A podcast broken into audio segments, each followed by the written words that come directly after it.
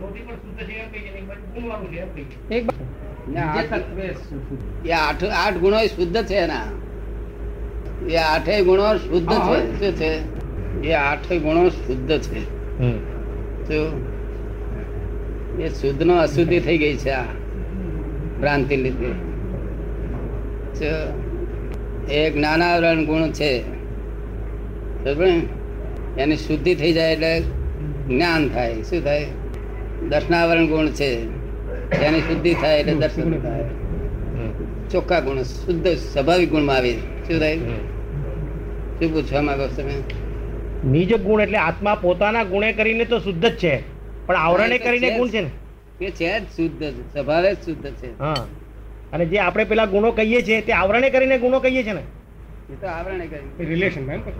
એના relation માં. સ્વભાવે કર્યું શુદ્ધ જ હા છે એ તો આવરણની આવરણે કરીને ગુનો કર્યો. આવરણ અપેક્ષાએ કહી. કહીએ છીએ બરાબર એનો હવે બીજું એનો એનો નિરપેક્ષ ભાવે શુદ્ધ જ છે શુદ્ધ છે. સંપૂર્ણ. બરાબર હવે દાદા પરાવલંબન છે જ્યાં સુધી પરપરિણીતિ છે કે સ્વપરિણીતિ છે શું થયું?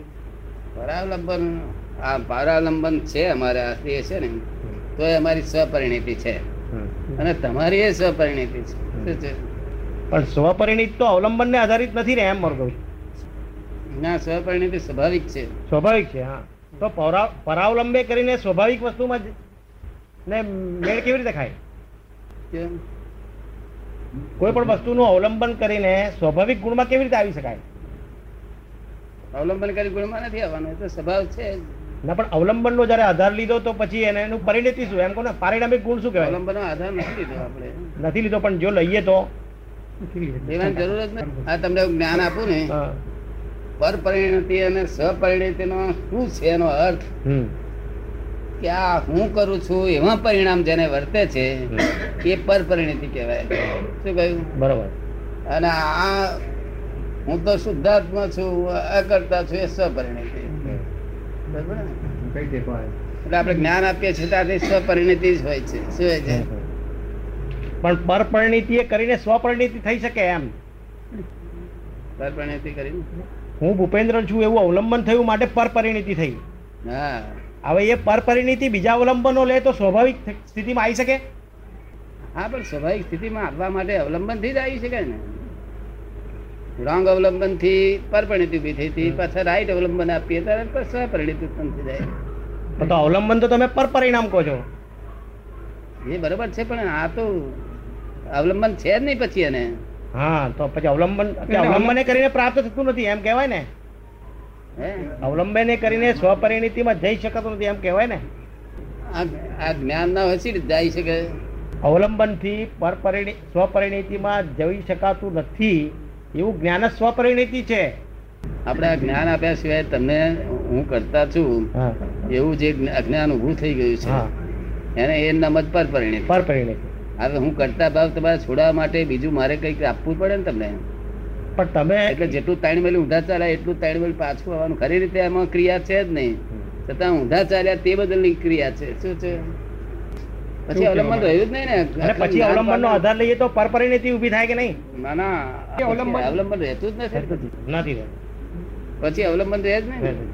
નહીં, મારા- મારા- મારા- મારે મારે જ્યારે પાર પારણીતીમાં હું એસ્ટાબ્લિશ થયેલો છું દાદા હું પાર પારણી હું ચંદ્રકાંત પાર પારણીતીમાં એસ્ટાબ્લિશ થયેલો છું ત્યાં જ બેઠો છું દાદાના જ્ઞાનના આધારે મારે એ એ એસ્ટાબ્લિશમેન્ટ ઊભું થયું તે મારે દરેક વખતે કહેવું છે કે હું શુદ્ધ છું તો હમ. હું શુદ્ધ છું અને આ ચંદ્રકાંતના સ્વરૂપ છે તે નથી હવે આ જે ક્રિયા છે એ મારે એને મારે એ- એ ક્રિયા થઈ ને એ મારે અવલંબન લેવું પડે છે ને મારે હું શુદ્ધ હું શુદ્ધતામાં તમારા જેટલી અવસ્થાએ ન પહોંચું ત્યાં લગીને મારે હું શુદ્ધ છું હું શુદ્ધાત્મા છું શુદ્ધાત્મા છું ને નિરાહારી છું નિરાહારી છું ત્યારે આ શિરાના સ્વાદથી જુદો છું અને ચંદ્રકાંતને શિરાનો સ્વાદ કરાવડાવું હા, પણ એ છું તો- ત્યારે પણ એ મારો ઉપયોગ અને અવલંબન કરવું અમારી પડે ને દાદા અમારી આજ્ઞા એ જ છે તે- એ તો અવલંબન છે ને પણ એ અવલંબન તો જોઈએ એ જ ને અવલંબન ખરું ને આ પણ એ અવલંબન અવલંબન વગર હું તમારી જગ્યાએ કેવી રીતે ના, પણ પહોંચી અવલંબન જોઈએ શકું? હા મારે કેવું છે જ્યાં સુધી સંપૂર્ણ ના થાય પેલું તો છે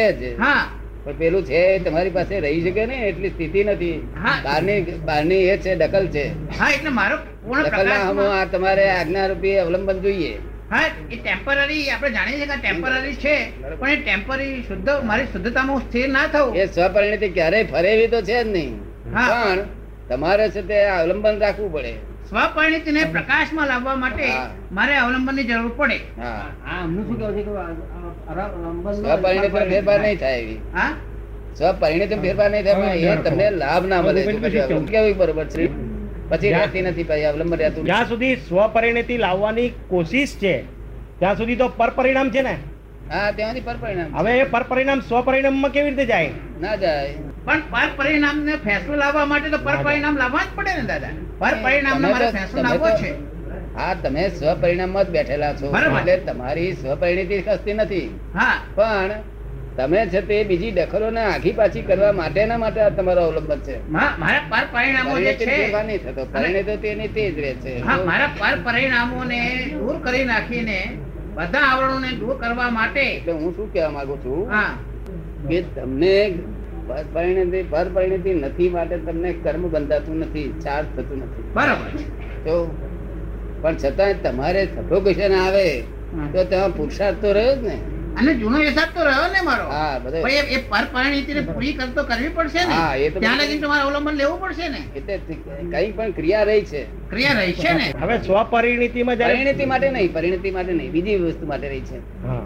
પરિણતિ માટે નથી પરિણતિ વસ્તુ જ છે પરિણતિ તો એક્ઝેક્ટ ત્યારની તેમાં જ રહે છે અક્રમ જ્ઞાનમાં જ્યારે સ્વપરિણામમાં આપણે બેઠા પછી થઈ ગયું. પછી પરપરિણીતિ એની મેરેજ જાય છે કે એના માટે મહેનત કરવાની હોય પછી પરમાનન્ટ રહેતી જ નહીં હા. પણ. પણ જે જે થોડી બાકી હોય ના, કે એની પછી- મેરેજ જાય કે એને પછી મહેનત કરવાની થોડી બાકી નહીં રહેતી તમે કહો છો ને અમુક અમુક જે અક્રમ જ્ઞાન હોવાને લીધે બધા કરતા ભાવ છૂટી ગયો નહીં હા. એ પરમાનન્ટ છૂટી ગઈ છૂટી ગઈ પછી જે પરપરિણીતિની જે ક્રિયાઓ થયા કરે જેનો જ્ઞાતા દ્રષ્ટા રહે ત્યારે એમાં કંઈ કરવા પણ હોય છે એ તો એને મારે ગઈ છે તે. સ્વાભાવિક છે ને સ્વાભાવિક છે તો હવે સ્વાભાવિકમાં જ્યારે વિભાવ થાય ત્યારે પછી જાય ને પણ નીચે બિલીફ બેસી ગઈ તેથી વિભાગ થયો છે હા અને તેથી મહેનત કરવી પડી હા મહેનત કરવી પડી બરાબર.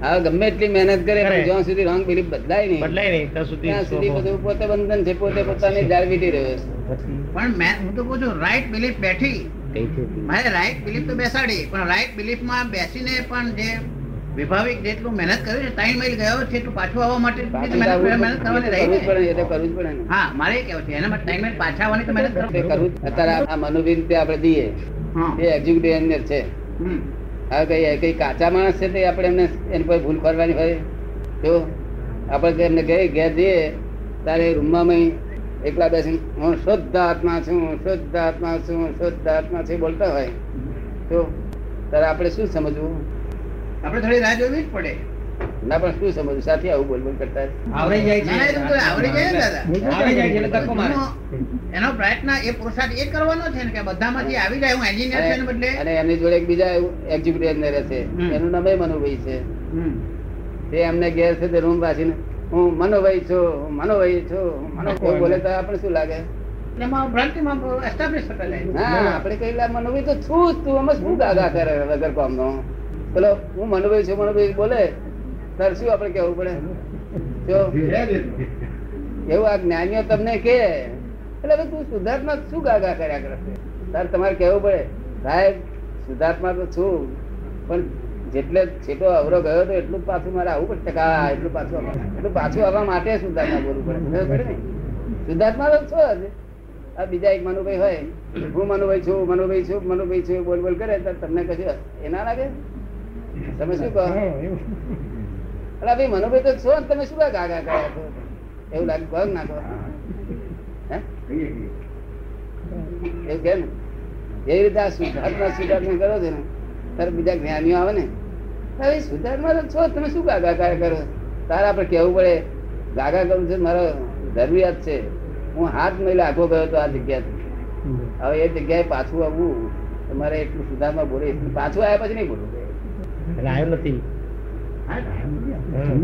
એટલે કે એનો અર્થ કે આવ્યો નથી લોકો અહીં આવવાની પણ જરૂર ના પડે પૂરા આવી ગયા હવે. ભૂલને જ ભાગવી તો પડશે ને દાદા એમાં એવું કહેવાય કે અંધ- પ્રકાશ આવ્યા પછી અંધકાર જતો રહે છે. હા એ તો એક મિનિટમાં જતો રહે છે હા. તો પછી બીજો પુરુષાર્થને ક્યાં સ્થાન રહ્યું? એ તો- કે જે પ્રકાશ આવ્યા પછી અંધ- તો પછી પુરુષાર્થને ક્યાં સ્થાન રહ્યું પુરુષાર્થ- પુરુષ પુરુષ તરીકે પુરુષાર્થ એટલે સ્વ પુરુષાર્થ એટલે કે પોતાનો પુરુષાર્થ આપણે આત્માને ઓળખવા માટે બી પુરુષાર્થની ઉપર એક વાત આપણે આત્મા શુદ્ધ આત્મા છે એવું જ્ઞાન થયું પછી તો અજ્ઞાન રહેવું જ ના જોઈએ ને.